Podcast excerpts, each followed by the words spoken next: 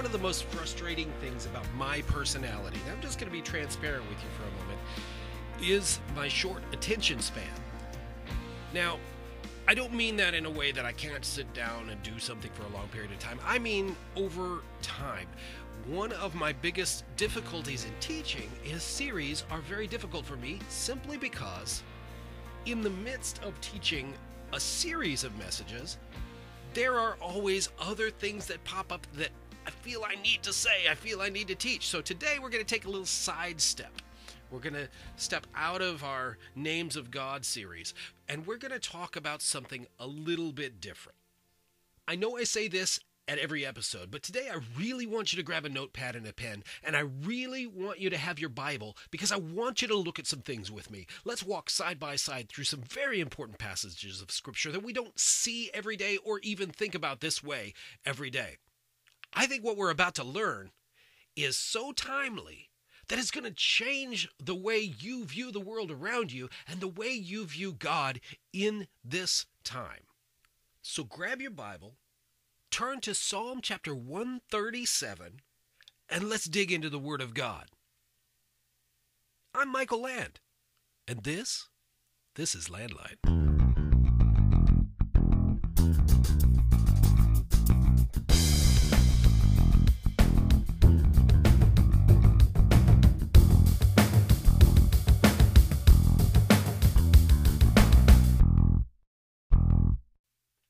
Book of Psalms, chapter 137, nine verses.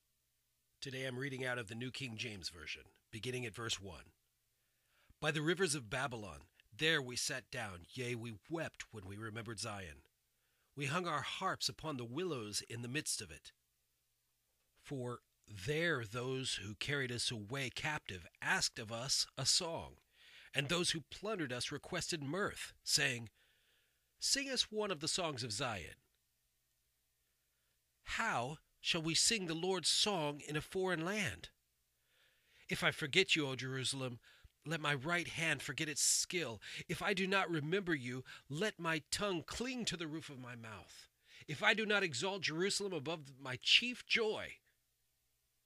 Remember, O Lord, against the sons of Edom, the day of Jerusalem, who said, Raise it, raise it, to its very foundation, O daughter of Babylon, who are to be destroyed.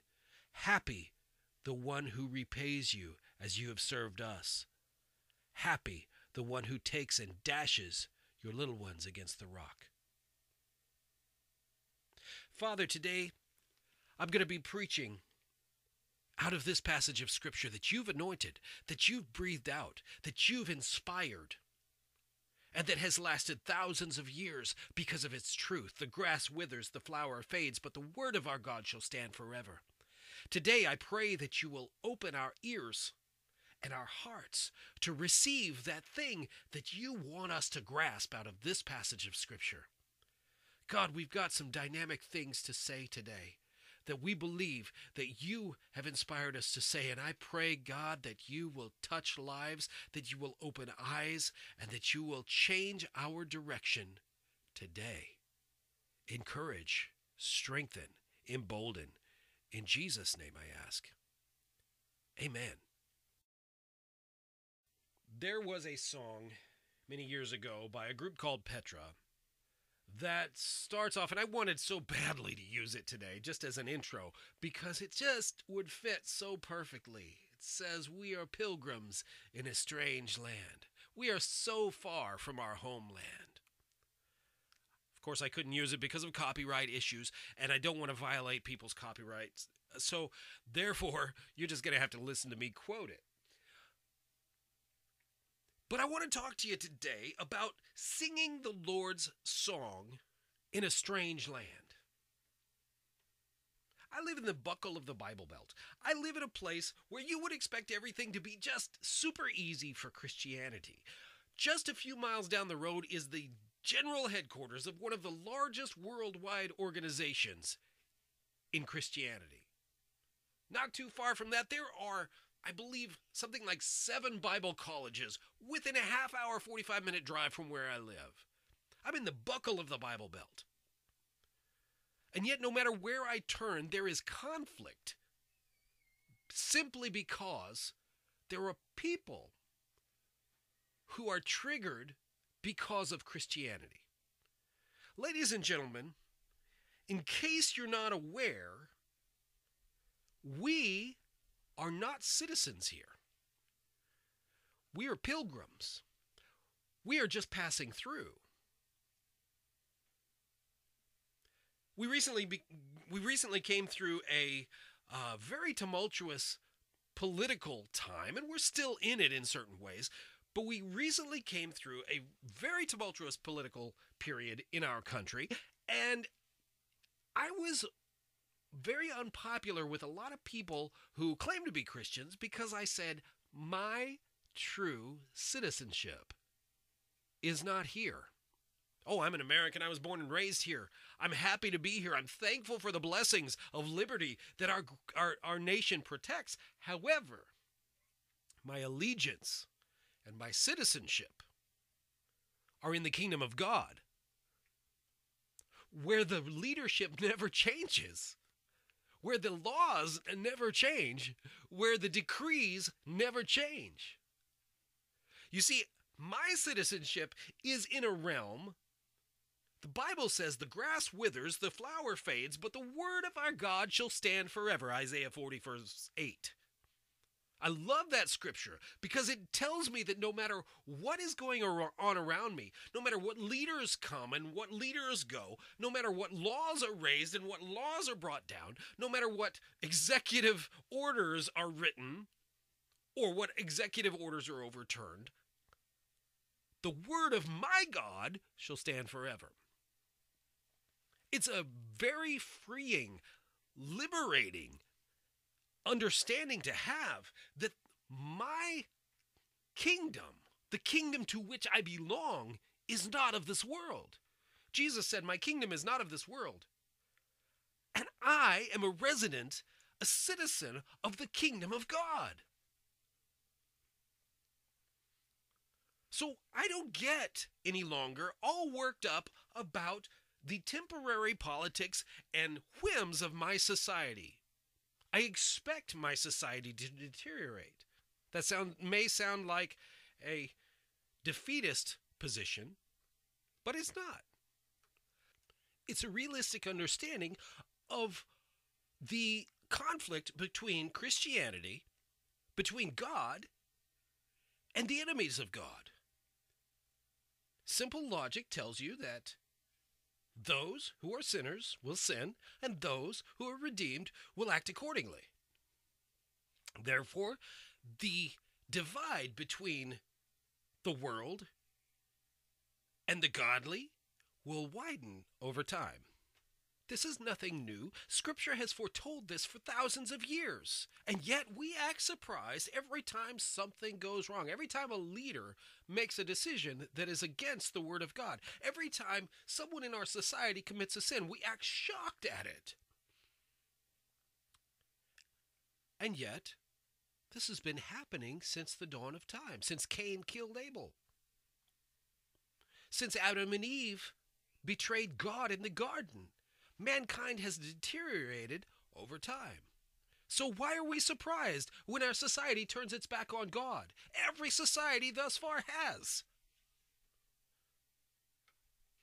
This is why, when Jesus walked the earth in human form, he did not get worked up in the politics of the era. He did not get worked up in the governmental issues. He didn't come to address those, he came to address the heart. So while that may sound like a defeatist approach, that I expect the world to do wrong, I expect sinners to sin.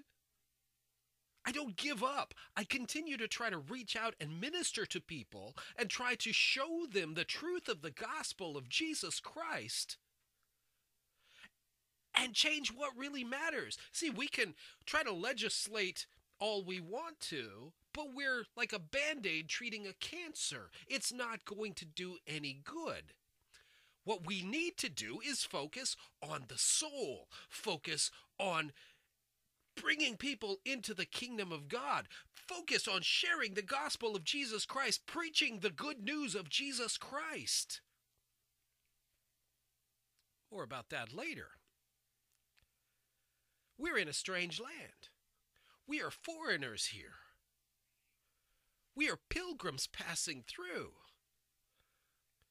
We are strangers in a hostile society that wants to destroy the very things we stand for, the very things that we believe. They like us as long as we're entertaining them. And yet they attack us when we take a stand for what we believe.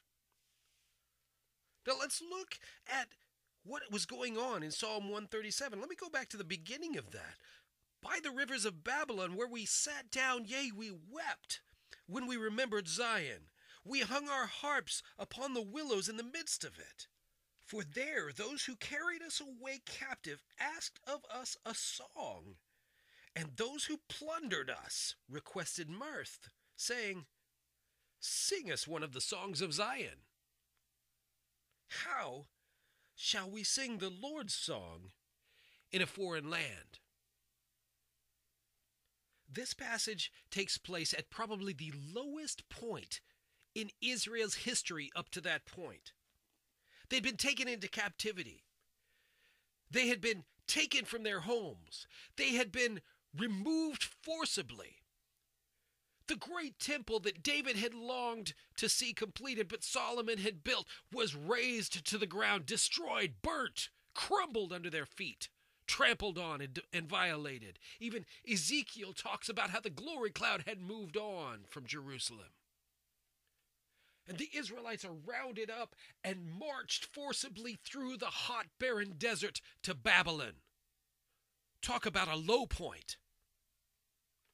Talk about devastation. Talk about anxiety. Talk about stress and disappointment. It almost seems like God had turned his back on his people. And the enemies of God taunted the Israelites and said, Sing now. Why don't you entertain us with a song of your people? Why don't you entertain us with one of your God's songs? We live in a society that loves to be entertained by Christians, but never challenged by them. Oh, don't be fooled by the fact that they love our music. They love our light shows. They love all of the things we can do for them. They love when we do charitable acts. As long as we don't preach Jesus and Him crucified. We live in a hostile society. We're strangers here. But they say, Oh, sing us the song of your people. Sing us the song of Zion. How shall we sing the songs of the Lord in a foreign land?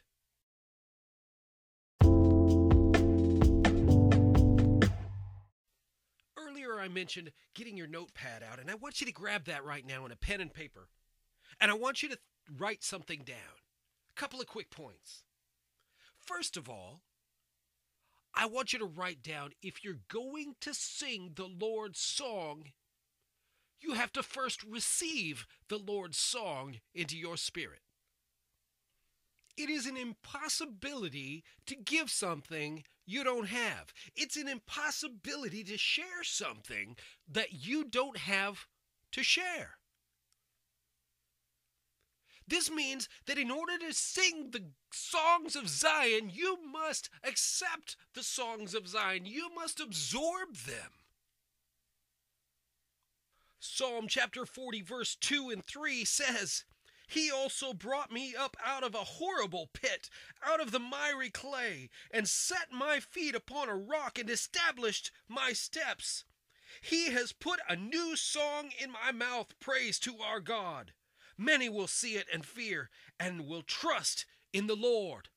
I am so glad that a day came that Jesus chose me, that he turned me around, that he poured his song of praise into me. And now I can share it. Now I can sing it even in a foreign land, even in difficult times. I can sing the songs of my God. It's a song of gratitude. It's a song of thanksgiving. You know what he did? He took my feet out of that miry clay, out of the sin, out of the muck, out of the mire, out of the destruction around me, and he set me on a firm foundation, and he poured that song of praise into my mouth that I could share it, that I could sing it. It's an eternal song. It's a song that will never fade. It's a song that will never go away. It's a song that is there no matter how difficult times get, no matter what goes on around me, no matter how sinful my society gets, no matter who turns against me, the song of praise will be in my mouth. Thank you, God, for the song of praise.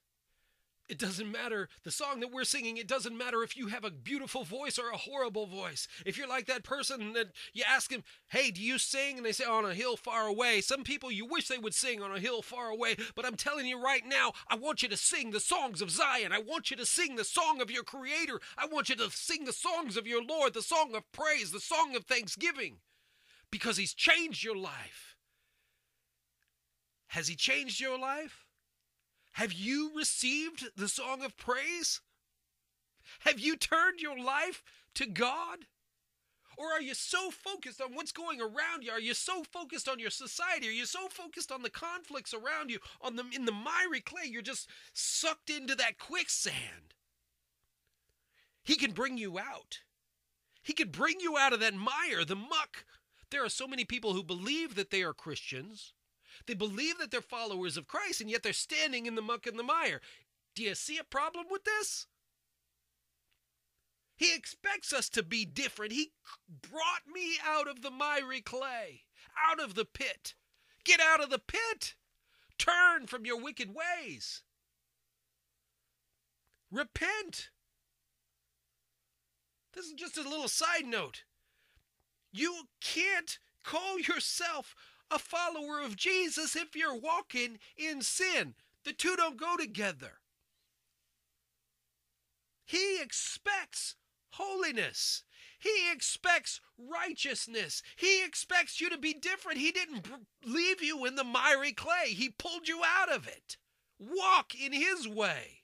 Repentance is turning your back on your old ways and walking in a new direction. That's repentance. And the Bible calls us to live lives of repentance. No, we're not perfect. Yes, we stumble. No, we aren't always going to do the right thing. Yes, we are going to make mistakes. Yes, we are going to stumble and sin. But God has given us grace and He pulls us out of that. And we don't walk in sin anymore. We don't walk in the path of sin. We walk in the path of righteousness. We have to accept the song of the Lord in our spirit before we can share it with others. It's time that the church of Jesus Christ repents, turns from the old ways, and follows hard after God. Our society spirals around us as we sit and we clap our hands and we sing and we have no problem walking in the same direction that they're walking, fighting in the same arguments that they're fighting. God wants us to get out of the pit, out of the miry clay, be different, come out from among them. So, in order to sing the songs of Zion in a strange land, first you have to accept the songs of Zion into your heart, into your spirit. Absorb them, consume them, make them a part of your spirit.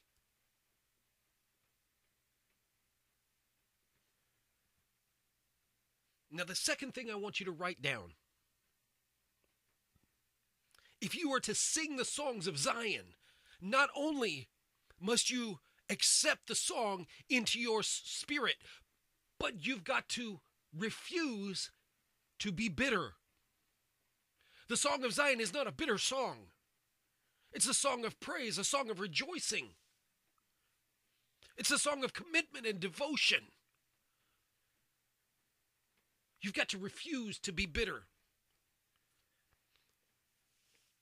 As we look back at the scripture that we started with, Israel had been taken into captivity. This was at the beginning of their captivity. The wounds were fresh. They had watched as the temple had been destroyed. They had watched the presence of God lift from Jerusalem as the temple had been destroyed. They had lost many lives. They had lost their homes. Psalm 137 says, By the rivers of Babylon, there we sat. Yea, we wept when we remembered Zion. They were hurting. They were suffering. They were mourning over Zion. We hung our harps upon the willows in the midst of it.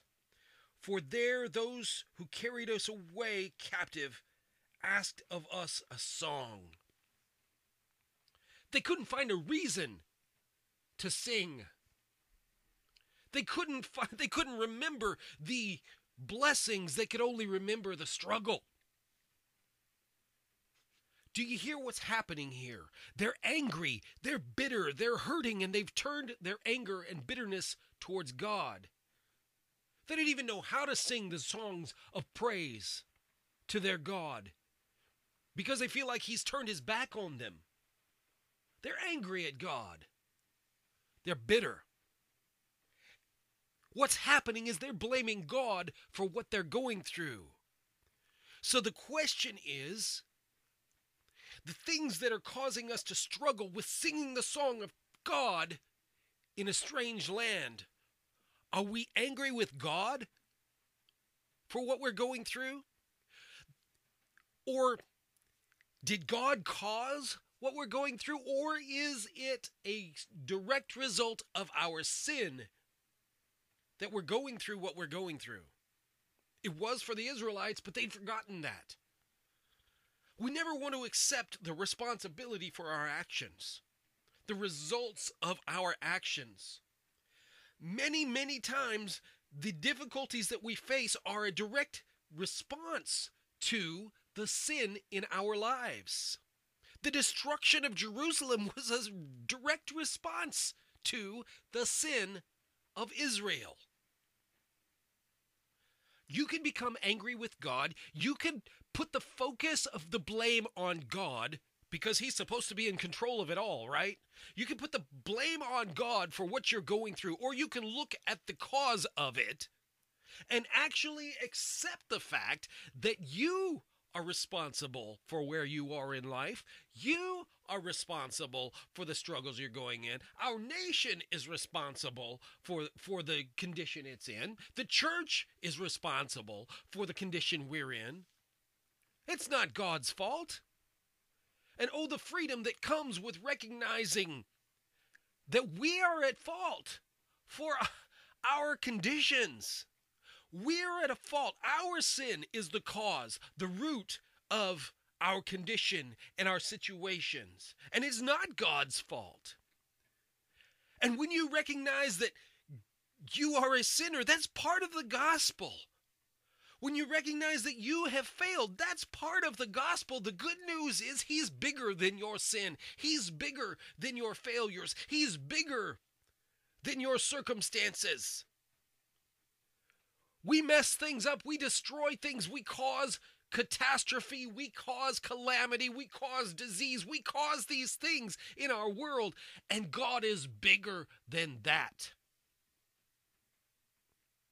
So when you recognize that, you can sing the songs of Zion in a strange land. You can worship God and praise God because you recognize His greatness even in your struggles, even in your trials, even in your difficulties.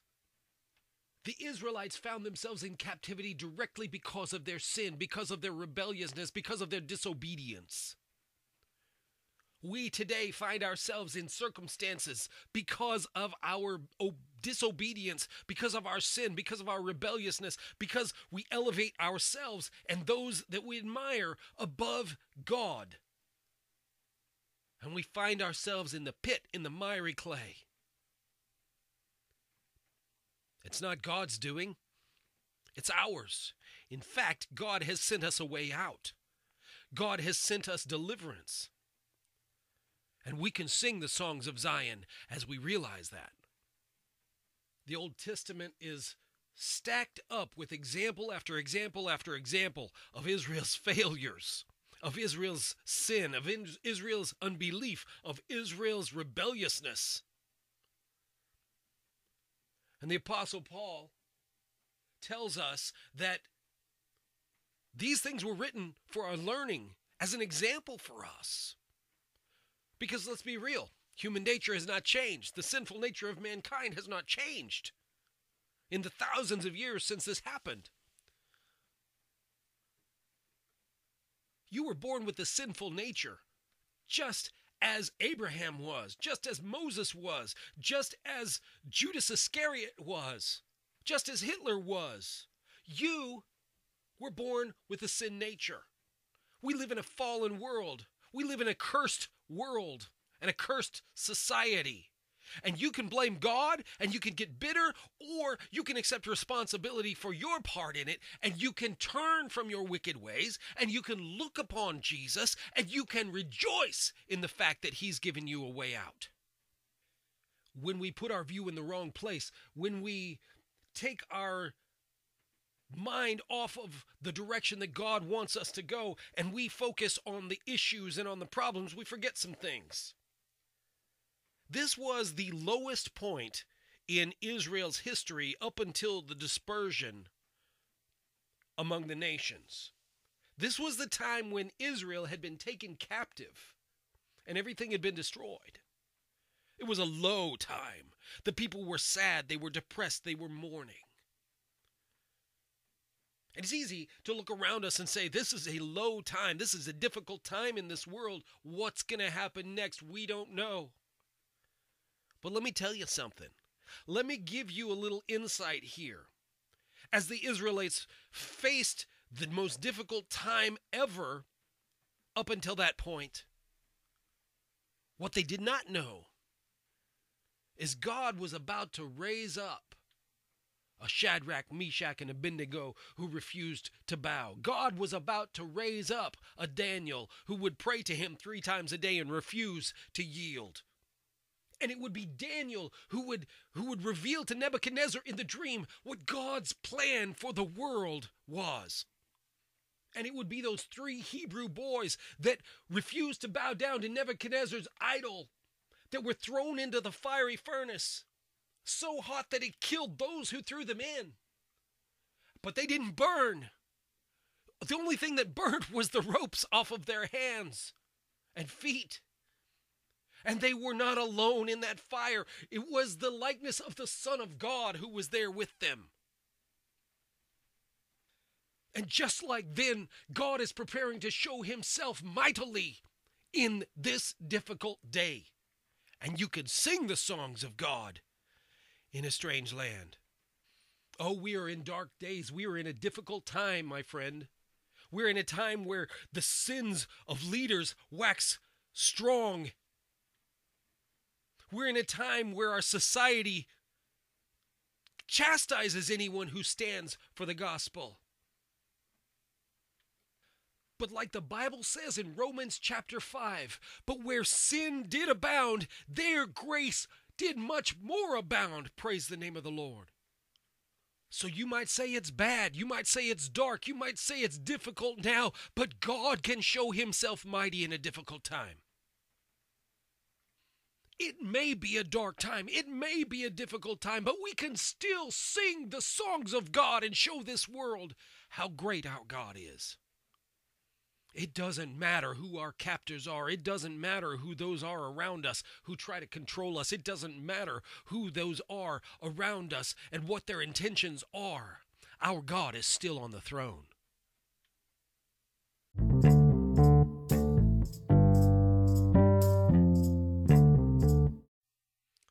Bible says that the lives of man are short and full of trouble. Well, that's uplifting, isn't it? But it's so true the life of man is short and full of trouble.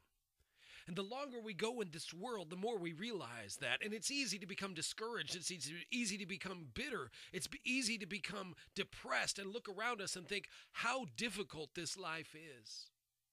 But that's not what God says to do. God says to get up. God says to sing. God says to lift your voice. Make a joyful noise unto the Lord. Stop having our pity party. Stop looking at the world. Stop looking at the waves around us like Peter did on the water. Stop, stop, stop. You're going to sink. And start looking to Him, the author and the finisher of our faith.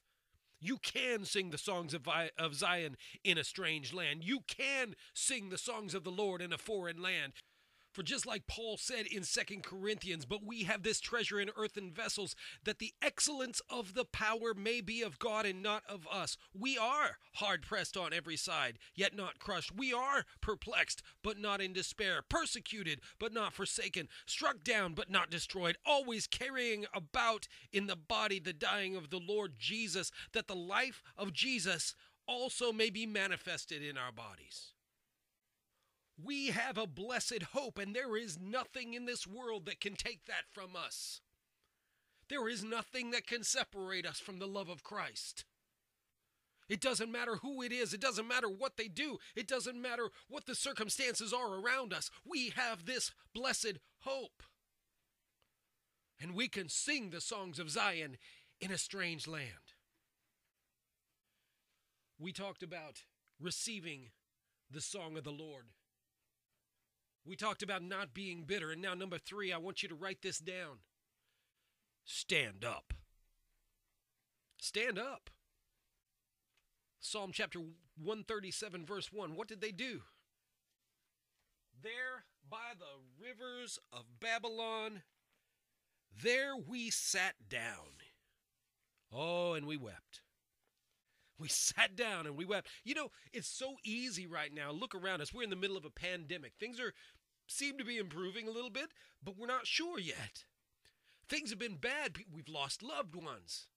We've lost friends. Our economy is in a shambles. The world, there's rumors of wars and wars. There's famine. Talking to my friend in Kenya, there's a drought. Ladies and gentlemen, life is hard. And it's so easy to sit down and just wallow in it. It's so easy to sit down and weep. It's so easy to w- sit down and long for the things that we used to have. It's so simple to sit down and mourn the past. People sit there and they say, Well, I didn't think it was going to be this hard serving the Lord. Of course, it's going to be hard serving the Lord. Life is hard whether you serve the Lord or not. It's going to be that much harder when you're going against the grain, when you're going against the flow of traffic, when you're on that straight and narrow path and you're not following the flood of people. You're not only re- facing the difficulties of this age, but you're you're you're in constant friction and conflict with the world. Of course it's going to be hard.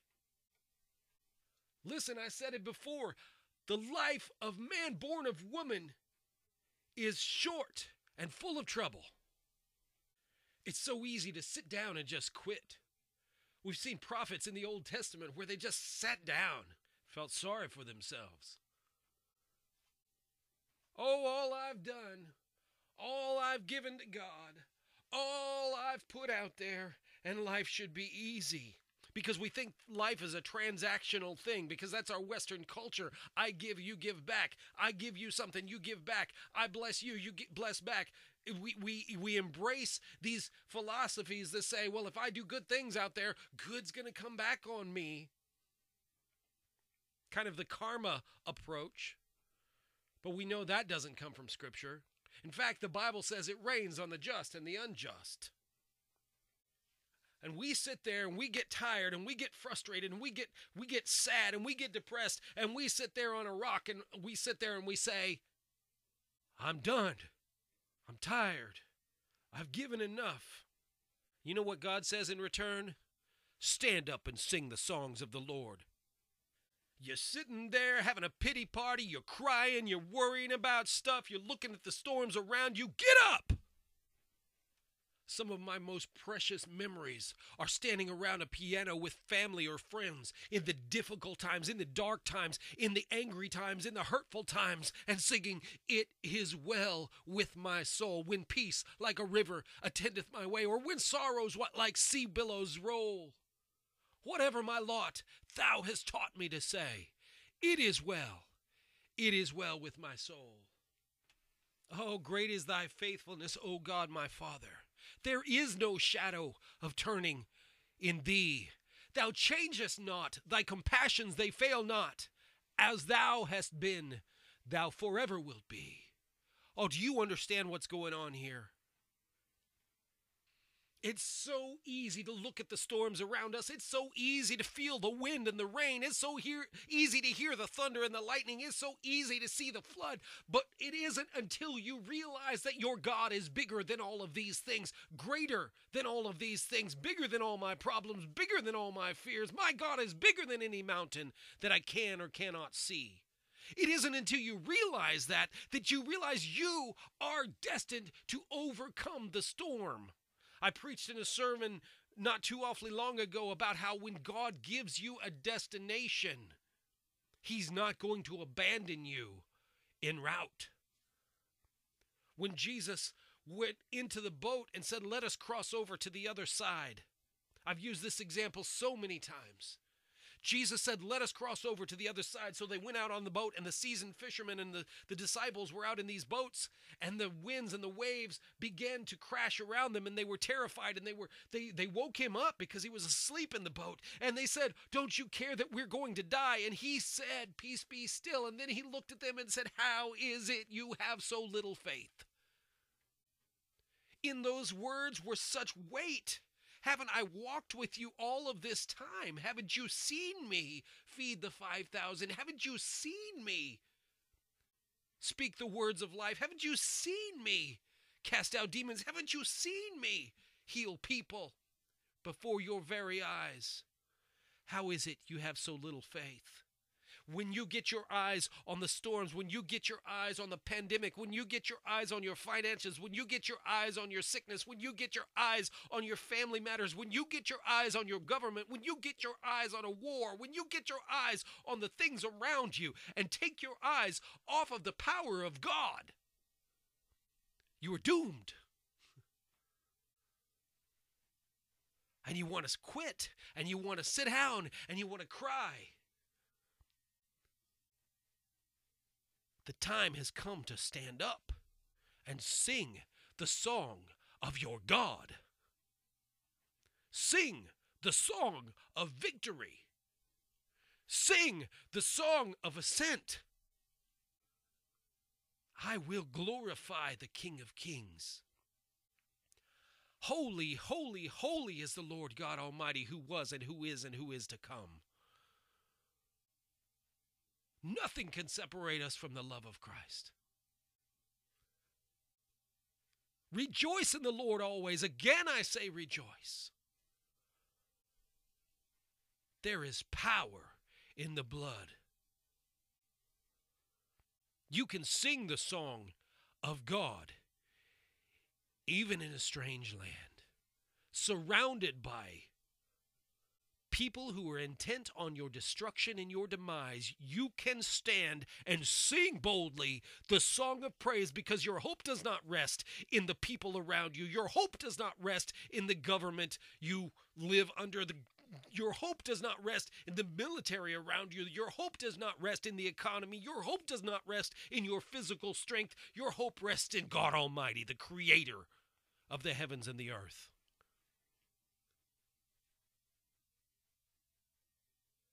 The Israelites wept at the banks of the river. They hung up their harps, they gave up the instruments of their praise. And they wept in mourning for what they once had. I've spent a lot of time looking at the church and the powerlessness of the church in our modern age and the corruption in the doctrines of our modern age and the heresy that has enveloped and infiltrated our churches in the modern age. And I have wept and I have struggled and I've thought, how can I resist this? How can I speak the truth in the midst of preachers who will shout me down because I stand by the word of God and they stand by the wisdom of men? How can we do this? How can those few of us who embrace the wholeness of the word of God stand against the tide of those? who want to fit in with the world. How can we do this? And I've sat on the banks of Babylon and I have wept But it's time to stand up. It's time to embrace the song of the Lord in my spirit. It's time to receive the song of praise in my spirit. It's time to let go of the disappointment and the bitterness of the past. It's time to let go of the problems around me and stop being bitter. And it's time to stand up and make a noise. Make a joyful noise unto the Lord, all ye lands. Even has my last name in it. Make a joyful noise unto the Lord, all ye lands. Serve the Lord with gladness. Are you with me? How shall we sing the songs of the Lord in a foreign land? You are not a citizen here. You are a foreigner, out of place. You don't fit. And they ridicule you and they mock you and they try to cast you down and they try to beat you down. But you can stand and boldly sing the songs of the Lord in this foreign land.